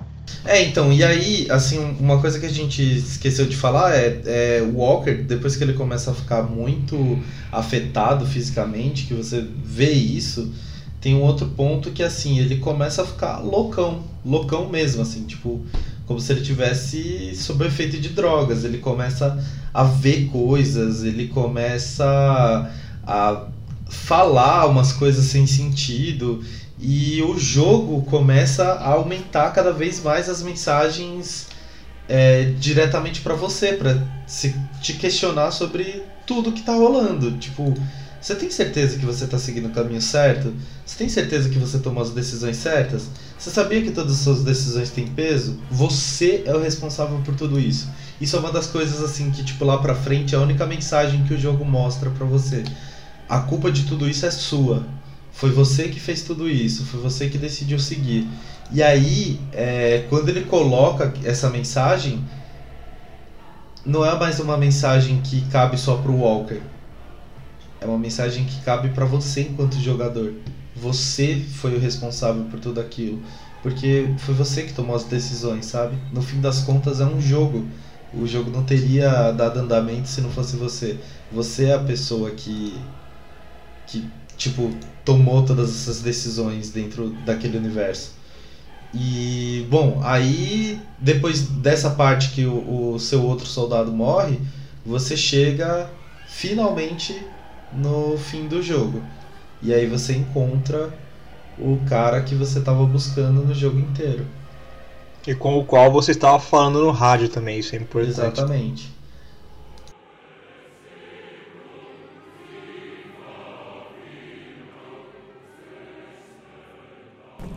We surrender, sir. Dubai is yours. Where is Conrad? Where he's always been, upstairs, waiting for you.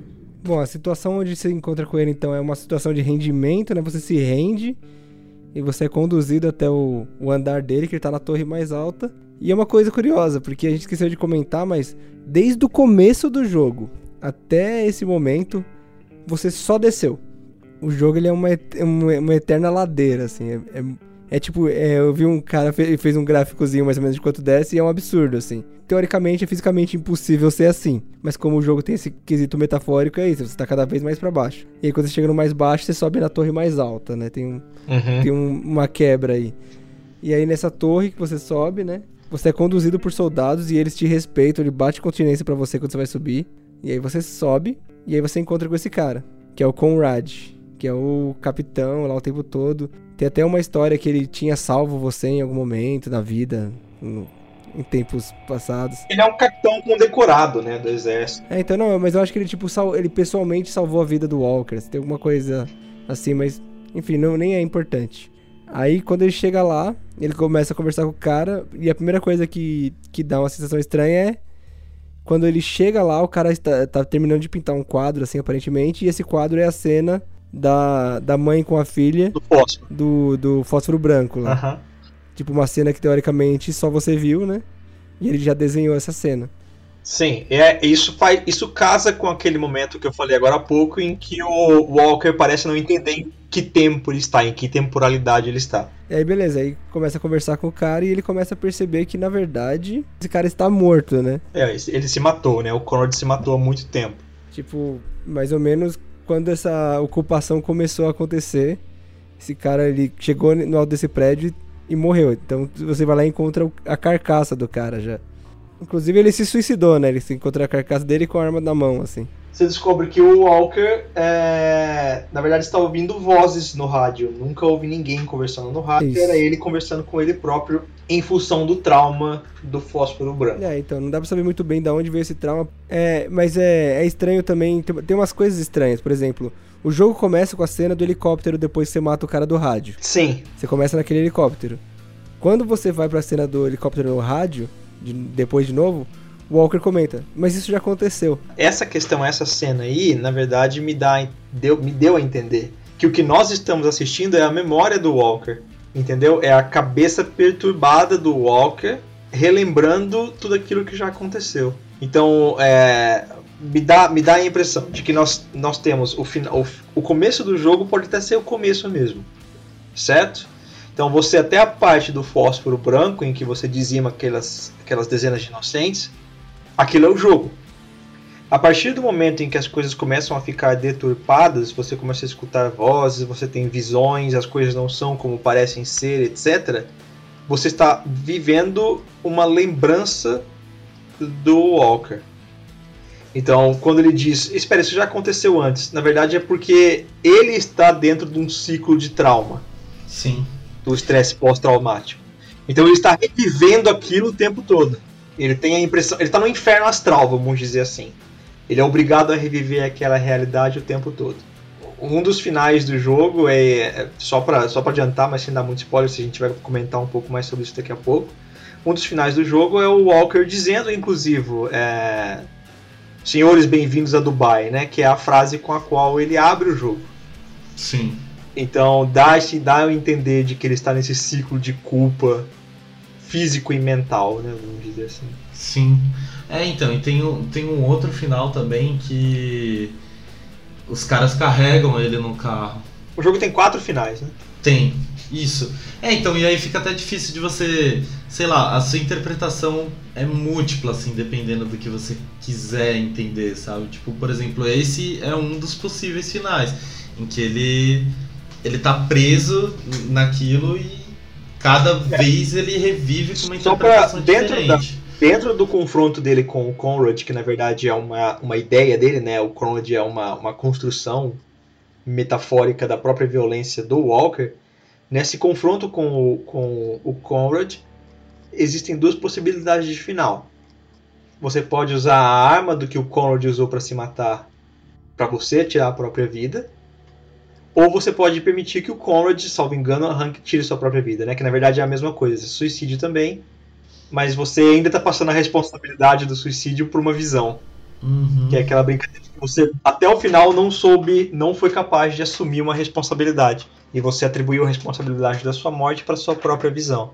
Esses são dois possíveis finais. Caso você mate a visão do Conrad, você é oferecido a, a, a opção de dois outros finais que é passado um tempo, você está no comando de Dubai, vamos dizer assim, porque você foi uma das últimas pessoas que sobreviveram na cidade. E aí o exército americano envia uma terceira tentativa de resgate. E aí você tem duas opções. Essa opção que o Cícero falou, que você inclusive é, transportado pelo povo, você se entrega para a equipe de resgate e, e vai embora de Dubai, com alguma sorte. Né? Nós não vemos isso acontecer. E na quarta possibilidade de final, você enfrenta o... É isso mesmo? Eu tô falando besteira. Uhum. Não, é isso. A quarta possibilidade de final, você enfrenta o povo que veio te, te resgatar. Porque você está preso à ideia de que você quer se manter como rei daquela cidade. É, você está preso à ideia. Você abraçou completamente o seu papel no mundo como vilão, vamos dizer assim. A sua missão é, é resgatar aquela cidade, então você se imbuiu da, da ideia de que você não pode sair de lá nunca mais. É, então você enfrenta esse exército rival e aí tem troca de tiros e tal. O jogo termina com uma troca de tiros também. Sim. É... é mas um desses finais que você estava falando é muito da hora porque no final que você se entrega e os soldados te levam no carro, eles perguntam para você: "Nossa, mas cara, como que você conseguiu sobreviver a tudo isso?" E o Walker ele fala: "Quem disse que eu consegui?" Aham. Então, tipo, cara, você não sabe o que aconteceu, sabe? Tipo, será que. Uma das teorias é que você já meio que começa o jogo morto ali. É. Né, que tudo uma, uma loucura dele. Outra teoria é que ele morre no helicóptero. Tem, tem, tem algumas aí. Sim. É, mas isso é bem legal, assim, porque, enfim, a, o que fica do jogo mesmo é a sua interpretação. O que você vai. O que você acredita que é a verdade do jogo para ti. É, no final das contas, no final das contas, essa é uma, uma coisa interessante que o jogo oferece, né? Essa agência pro jogador.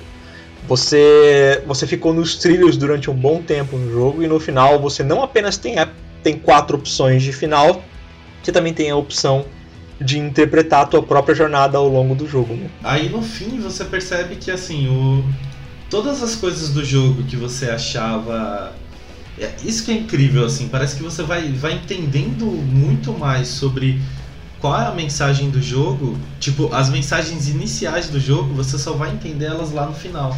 Porque quando você finalmente finaliza o jogo, você entende que todas as coisas que ele fez que pareciam ser brincadeiras ou que pareciam ser, sei lá, inocentes, todas elas faziam sentido dentro do contexto geral, sabe? Você descobre que é, boa parte das suas, das suas decisões tomadas no jogo elas não tinham importância, mas você achava que sim, porque o Walker ele sofre da síndrome do herói.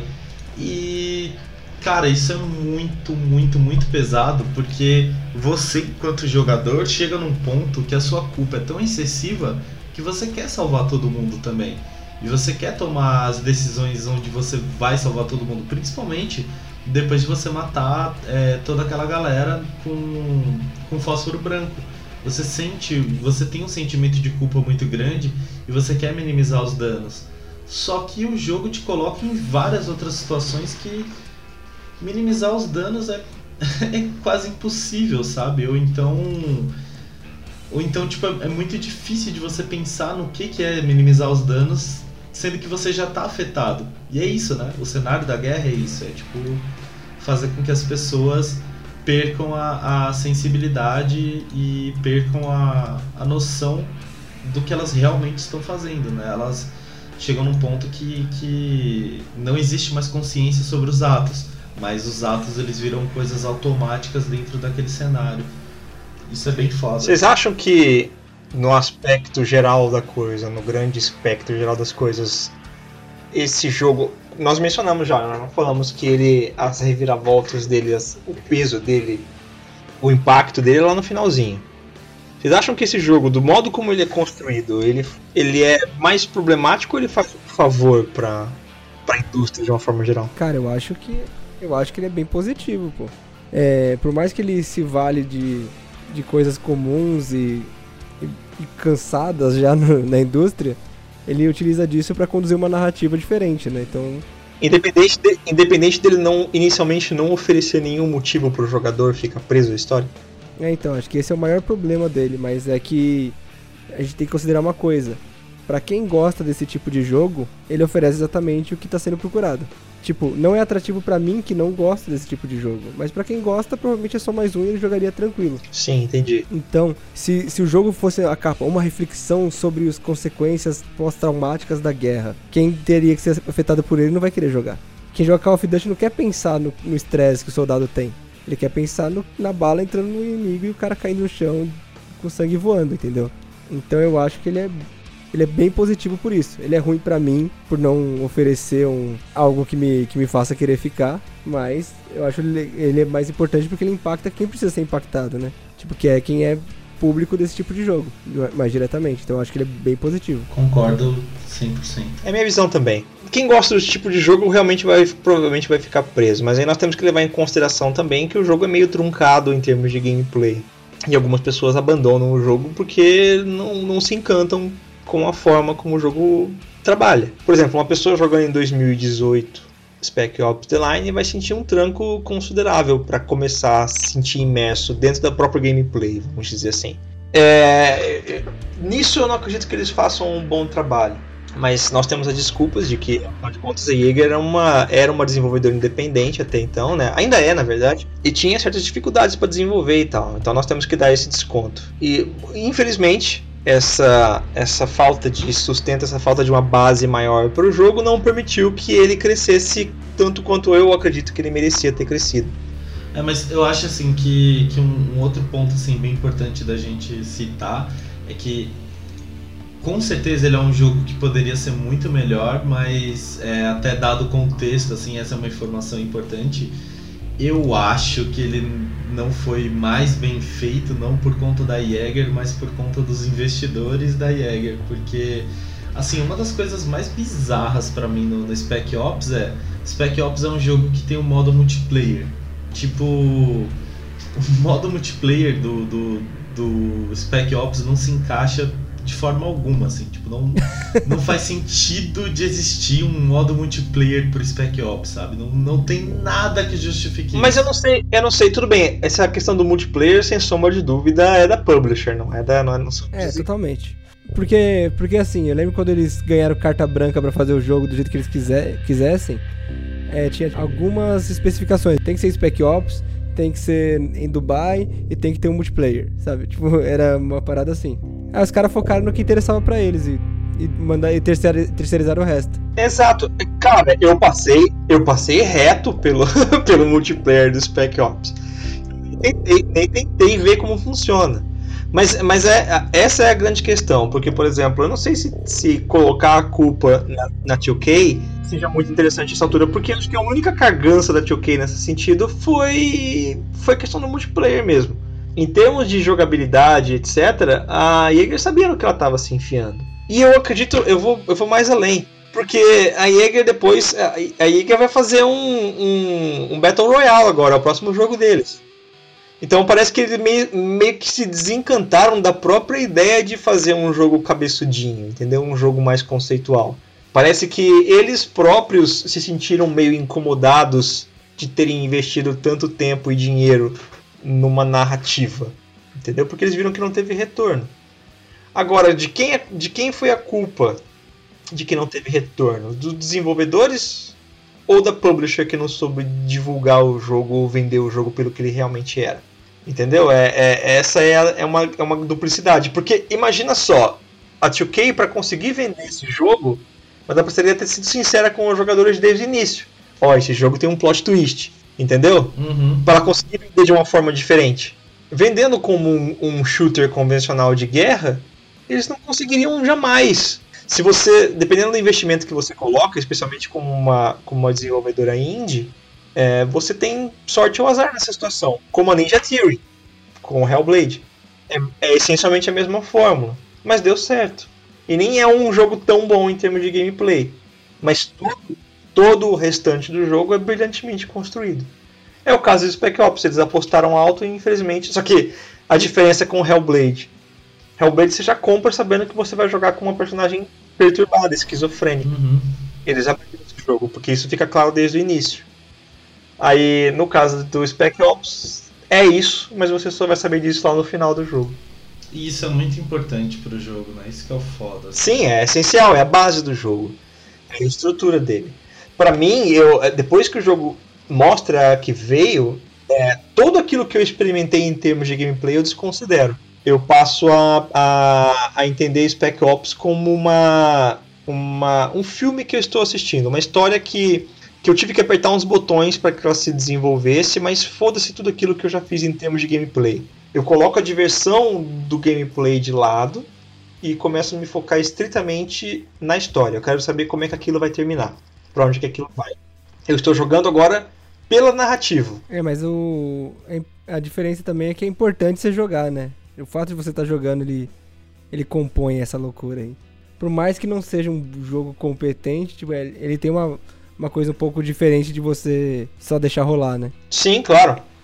Sim, a violência, a violência é, descabida dele, a violência é, sem pé nem cabeça, sem eira nem beira dele, é importante pro jogo à medida que ela te dá a dimensão de que você é um cara apertando um botão sem pensar no que você está fazendo. É, a partir do momento em que eles dão uma razão ou eles dão a dimensão do botão que você está apertando, que não é só um botão, que o que você está fazendo tem desdobramentos, a coisa se torna extremamente mais interessante. É outro jogo. Ele se traveste de uma outra forma. Ele fala, ó, oh, eu sou assim, na verdade. Ele tem uma coragem que faz falta, sabe? Sim, exato. Mas ao mesmo tempo você vê a consequência que tem ter essa coragem, né? É, exato, então. Pra, pra você conseguir se aventurar em jogos semelhantes a esse, você precisa ser um desenvolvedor independente. Raramente você vai ver uma desenvolvedora, uma publisher AAA se interessando por um jogo 100% estruturado em narrativa. 100%. É, não, não que o jogo seja 100% narrativa, mas o, o cerne dele é 100% narrativo. Sim, sim. Uma experiência construída e tal. Raramente. Então, é isso, você tem que se arriscar. É, nós vivemos em uma, em uma indústria que é majoritariamente focada no entretenimento e não na, na crítica social. Né?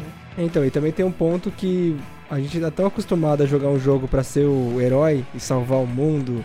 O Spec Ops é o único jogo que mostra que de repente a gente é, tem mais em comum do, com o Walker do que com o com um herói, sabe? Qualquer. Com Exato. Qualquer herói é, de qualquer jogo. Sim, sim, sim. Eu faço paralelos interessantes nessa história, porque eu, eu acho o Walker fisicamente parecido com o Shepard de Mass Effect. Ah, ele é genérico, né? É, então, é, e ambos têm essa essa mesma caracterização de um capitão tomando decisões difíceis, etc. Uhum. E é bacana porque quando você toma uma decisão maligna em Mass Effect, você é avisado de que você tomou essa decisão maligna, né? Você não tem a liberdade do, É. da transição, das escalas de cinza e tal. Sim, sim. sim. E é, esses, essas escalas de cinza são praticamente inexistentes no mundo dos jogos. Você, você, como você bem mencionou agora há pouco, eu jogo um jogo pra me divertir. Eu tô falando isso no geral, né? E não pra me sentir culpado, né? É isso desconsiderando a ideia de que se sentir culpado é importante. Sim, sim. Né? Te constrói, constrói uma experiência melhor, te torna um jogador mais exigente, te torna um jogador mais consciente de que aquela ação tem uma consequência. Não apenas no jogo, mas na vida real também. Esse papel social do jogo é extremamente importante e, ao mesmo tempo, extremamente desconsiderado. E eu acho que a gente perde muito em decorrência disso. Eu, o Spec Ops se, se veste com a missão realmente de, de nos tornar culpados, de, de nos fazer perceber que nós somos culpados, que é mais importante, né? E vai com ela até o final. Então não tem possibilidade de você ter um final feliz em Spec Ops. Em Spec Ops você é totalmente responsável pelas escolhas que você tomou, sendo elas conscientes ou não. Não existe uma, uma redenção. É o caso de que em algumas histórias são tragédias. E as tragédias, assim como na vida real, não, não tem finais felizes. Your orders killed 47 innocent people. This is your fault, goddammit! Stop right there, Lugo. He wouldn't listen! We didn't have a choice! He turned us into fucking killers! This isn't my fault. It takes a strong man to deny what's right in front of him. And if the truth is undeniable, you create your own. The truth, Walker, is that you're here because you wanted to feel like something you're not. A hero. Lugo! You left me to die! I'm here because you can't accept what you've done. And we can't live this lie forever. I'm going to count to five. Then I'm pulling the trigger. One. No. Everything. All this. Two. It was your fault. If that's what you believe, then shoot me. Three. Four. Is this really what you want, Walker? So be it. Five. Beleza? Vocês querem falar mais alguma coisa? Joguem Spec Ops. É, a gente já fala isso há dois anos. É, basicamente. Se você chegou até, até aqui no podcast, a gente espera que você já tenha jogado Spec Ops, como o Rafa bem, bem comentou no começo do podcast. Se você nunca jogou podcast e ainda assim chegou até o final. Você nunca jogou podcast. Eu falei, nunca jogou podcast? Isso. Ah, se você nunca jogou Spec Ops, não tem problema. Vai lá e joga. Não confie em nada daquilo que nós falamos até aqui, porque a experiência é completamente diferente. É, pessoal, eu acredito que é isso. É, esse é um jogo extremamente importante para a indústria de jogos, é um jogo extremamente válido, é um jogo que deveria ser obrigatório para todo mundo que quer saber um pouquinho mais a respeito dos jogos, que quer se aventurar um pouquinho mais nos bastidores do mundo de jogos, né?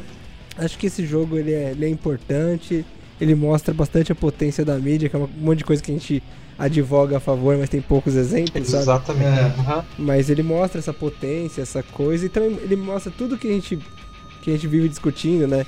A importância da narrativa, a importância do gameplay é, cruzado com a narrativa, assim, tipo, como, o quanto o gameplay pode fazer parte da, da narrativa, não é só um modo de conduzir para a próxima cu- cutscene, certo? Uhum. Então, é, e, e, tipo, o jogo ser redondinho, apesar de. Dá pra questionar nesse jogo, por exemplo, o fato de o, o Walker tá maluco, dando ordem pros caras, e os caras vendo ele falando com gente morta e não se importando, sabe? Ou dá pra questionar, ou dá para questionar, por exemplo, que os caras nunca ouviram ele conversar com gente morta, que foi tudo na cabeça dele. O importante é que, assim, o core do jogo, né? O, com que frequência você vê um personagem sendo transformado pelo que ele viveu, sabe? Exato. Tipo, se você pegar um, um jogo normal de tiro, a pessoa pega no revólver pela, pela primeira vez na vida e já é o Rambo Exato. e morre Rambo, sabe? Não tem, não tem transformação, não tem Não tem tridimensionalidade. Sabe, é, tudo que ele fez é vazio. Não tem progressão da pessoa, né? Então é. Ele começa e termina igual. Você pare- é, em tese você jogou à toa, porque o seu personagem não foi transformado pelos eventos, sabe? Exato, exato. E esse jogo ele toma todos esses cuidados e. E sei lá, você já pensou um jogo, por exemplo, e, e um jogo que mostre outros pontos de vista, né? Se você pensar um jogo onde um americano vai numa terra árabe qualquer e, e sentar bala em todo mundo é super comum e ninguém questiona isso. Exato. Mas se você fizer um jogo onde um terrorista atira em alguém nos Estados Unidos, esse jogo seria visto como um absurdo, sabe? Sim. Mas um americano pode ir lá e destruir o país inteiro, sabe? A gente tem infinitos exemplos disso, desde o Metal Slug até Call of Duty mais recente, sabe? Uhum. Que é invadindo terras árabes e, e acabando com tudo que tem lá, porque se você tá lá, você é inimigo necessariamente. Sim, você sim. nasceu inimigo, sinto muito. E mostrar que as coisas são mais complexas, né? Isso é muito bom. É, eu, eu, assim, eu concordo com tudo que o Rafa falou e mais um ponto, assim, muito importante, ainda mais agora, no cenário atual que a gente tem, a gente já conversou sobre isso no, no último podcast, mas, assim, eu acho muito importante esse jogo também pela questão de você saber o peso das suas decisões, sabe? Às vezes você tomar uma decisão impensada que você acredite que não tenha peso, mas que aquilo tá machucando alguém, sabe? É, enfim, no, no jogo isso é passado de uma maneira muito brutal, muito, muito brutal mesmo. Mas é muito importante você entender que às vezes só seguir ordens ou né, é, não pensar nas consequências dos seus atos pode acabar gerando é, situações muito muito maiores do que você imagina assim tipo o jogo ele tem uma mensagem muito clara assim sobre isso e que é uma coisa que você pode transportar tranquilamente para a vida assim para decisões bem menores mas que tem um impacto tão grande quanto Perfeito. Exato. Então é isso, pessoal. É, Nós estamos chegando ao fim de mais um podcast. Visitem nossos podcasts anteriores. Visitem nossa página do Facebook, curtam, compartilhem. Lá nós temos os outros podcasts também, todos bem dispostos lá. E venham conversar com a gente a respeito daquilo que vocês acharam. Venham conversar com a gente a respeito de Spec Ops, se vocês já jogaram. E depois de vocês ouvirem nosso podcast, nos digam o que é que vocês têm a acrescentar a essa história que nós contamos aqui hoje. Perfeito? Rafa Cícero, muito obrigado pela participação, muito obrigado pelas considerações. Valeu aí, turma. opa eu que agradeço E muito obrigado a vocês, nossos ouvintes, por terem nos ouvido, por terem chegado até aqui no nosso podcast. Muito obrigado pela paciência e pela audiência, como diria o Faustão. Até uma próxima. Um beijo a todos e todas. Tchau, tchau. falou Tchau, tchau. gente E Amanda, joga Spec Ops antes de ouvir isso, cara. Já era. tá no final. Eu vou colocar esse áudio no começo. É, eu lembro que eu vi uma. Alguém perguntou pro cara se ele teria coragem de juntar a equipe e fazer o Spec Ops 2 e o cara mandou um nem fudendo. É, sim Ele, ele falou que todo mundo que trabalhou no jogo preferir, preferiria comer vidro antes de fazer É, outro. aquilo eu já mencionei no podcast. É engraçado que um jogo sobre estresse pós-traumático tenha deixado os caras com estresse pós-traumático depois do desenvolvimento. E ainda não vendeu. Esse era o comentário do cara. É, olha só que beleza.